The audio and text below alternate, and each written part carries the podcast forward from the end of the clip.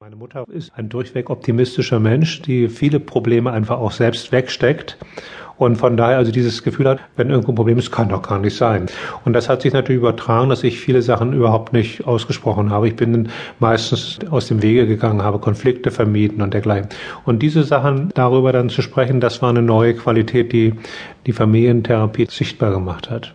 Lars Hansen, Vater von Gunnar, Christoph und Carla seit über 30 Jahren mit seiner Frau Christina zusammen. Mein Mann und ich, wir sind Personen, die sehr viel arbeiten und wir haben uns im Grunde genommen diese Zeit auch nie genommen, die wir durch die Familientherapie einfach hatten.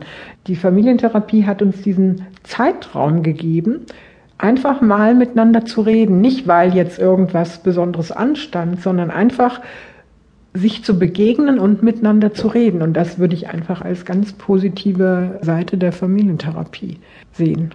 Am Anfang stand schon etwas Besonderes an. Ihr Sohn Christoph war psychisch erkrankt. Er fühlte sich verfolgt, zu Hause kam es zu Ausbrüchen und mehrere Male musste er in die Klinik. Die Familie fühlte sich hilflos. Gunnar, der Bruder von Christoph, sagt, wenn man das Gefühl hatte, so, oh Gott, jetzt hat er wieder die Tür geschmissen und ist rausgegangen Jetzt bleibt uns nichts anderes übrig. Wir sitzen gerade gemeinsam beim Tisch am Sonntag und müssen dann darüber reden, äh, schaffen es aber eigentlich nie, mit ihm zusammen das anzusprechen. Eine Hilfe in einer solchen Situation ist das gemeinsame Gespräch mit einem Außenstehenden in einer Therapie mit der ganzen Familie. Familie Hansen wählte diesen Weg. Während die Eltern dort über ihre Probleme mit Christoph sprechen wollten, erlebte dieser die Therapie ganz anders.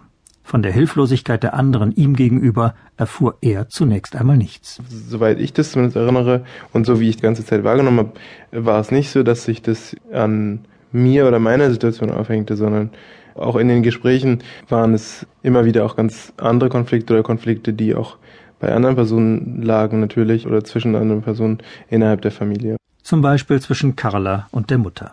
Die Mutter war eine engagierte Lehrerin und die Tochter war nach einer Depression der Mutter in die Punkerszene eingetaucht und schmiss später während der Familientherapie die Schule, obwohl alle anderen in der Familie Abitur haben.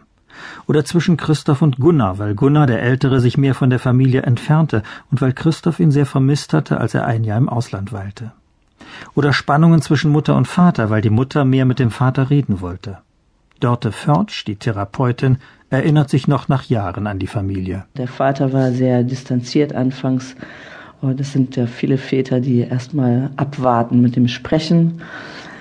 Und das ist für mich immer eine erste wichtige Sache, dass ich einfach die Menschen kennenlerne. Warum kommen Menschen zu uns? Dann ist auch wichtig, dass man mit allen ins Gespräch kommt und von allen erstmal ein eigenes Anliegen auch erfährt, weil man sonst nicht mit einer Familie zusammenarbeiten kann. Also nicht nur das Anliegen, was machen wir mit Christoph? Damit wäre die Therapeutin auch ins Leere gelaufen. Christoph hätte es damals abgelehnt, nur über ihn und seine Erkrankung zu sprechen. In der Öffentlichkeit möchte er dies erst recht nicht zum Thema machen, weswegen wir es hier bei Andeutungen belassen.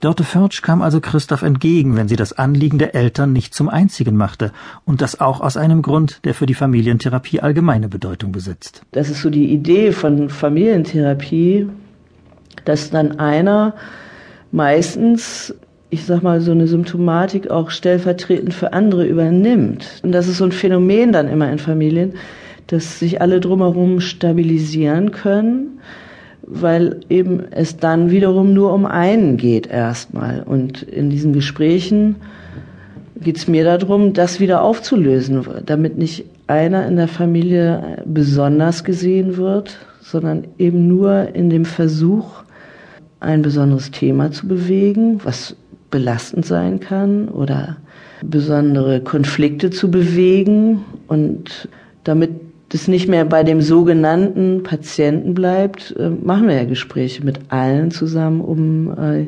diese in Anführungsstrichen Symptomträger oder Patienten auch wieder von dieser Rolle zu entlasten.